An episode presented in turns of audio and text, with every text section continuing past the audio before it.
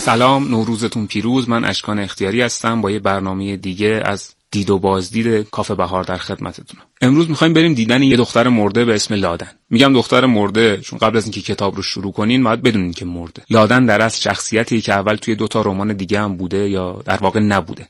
های دود و خاکستر. اونجا ما ماجرای مردن لادن خودکشیش و چیزایی که باعثش شدن و چیزایی که بعد از این خودکشی به وجود میان رو از زبان دوتا مرد شنیدیم.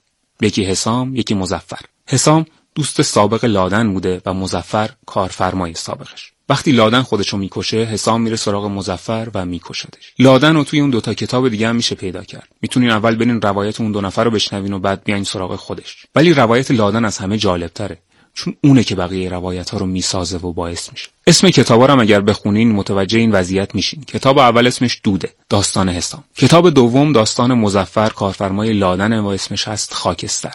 ولی اینا دوتا هر دو محصول آتشن.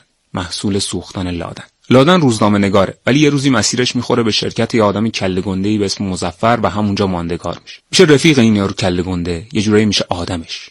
حتما می‌دونین چطوری یه دختر آدم کسی میشه. منم فکر می‌کردم می‌دونم ولی نمی‌دونین. حتما فکر می‌کنین خودش مقصره خودش زیاده خواهه یا به قول حسام یه لقمه چرب گیر آورده که حتی چربی سرش روی بالش میمونه. ولی اینطوری نیست. آتش یه شکلی از سوختنه ولی تمامش نیست. فکر کنین هر چیزی که قابل اشتعال باشه خود به خود که آتیش نمی‌گیره. اکسیژن می‌خواد ماده سوختنی می‌خواد و دست آخرم حرارت. به اینا میگن مثلث آتش. شرایطی که باید هر ستاشون باشن تا آتش بپاشه. دادن محصول این مثلثه یکی از دوستاش که بهش هم خیانت می‌کنه اسمش نسیمه همون باد یا اکسیژن. ماده سوختنی. اگه به اسم رمان روایت مزفر نگاه کنین یعنی خاکستر ماده سوختنی میشه مزفر در واقع این ماده سوختنی زندگی مزفره کارشه یا بهتر بگیم کسافت کاریاش حرارت ولی کجاست؟ اون چیزی که شعله ور می‌کنه آتیش. افسردگی اختلال عجیبیه. وضعیتی که هم از شرایط وجود میاد هم باعث میشه تو اون شرایط گیر کنی. انگار توی یه هزار تو افتادی یا هر چی پیش میری شکست می‌خوری. برای همینه که تو این وضعیت توی افسردگی دست زدن به خودکشی خیلی شایع. لادن یه جورایی هم خودشیفته است هم دچار افسردگیه. خیلی هم عجیب نیست. آدمای خودشیفته وقتی واکنش واقعی جهان رو می‌بینن وقتی می‌بینن به جاهایی که فکر می‌کردن لایقشن نرسیدن اعتماد به نفسشون به راحتی از بین میره و سعی می‌کنن خودشون از طریق کنترل چیزای دیگه راضی کنن. چیزای کوچیکتری مثل کمک کردن به نسیم و شراره و اسمارم دارین دیگه. لادن هم همین شرایطو داره.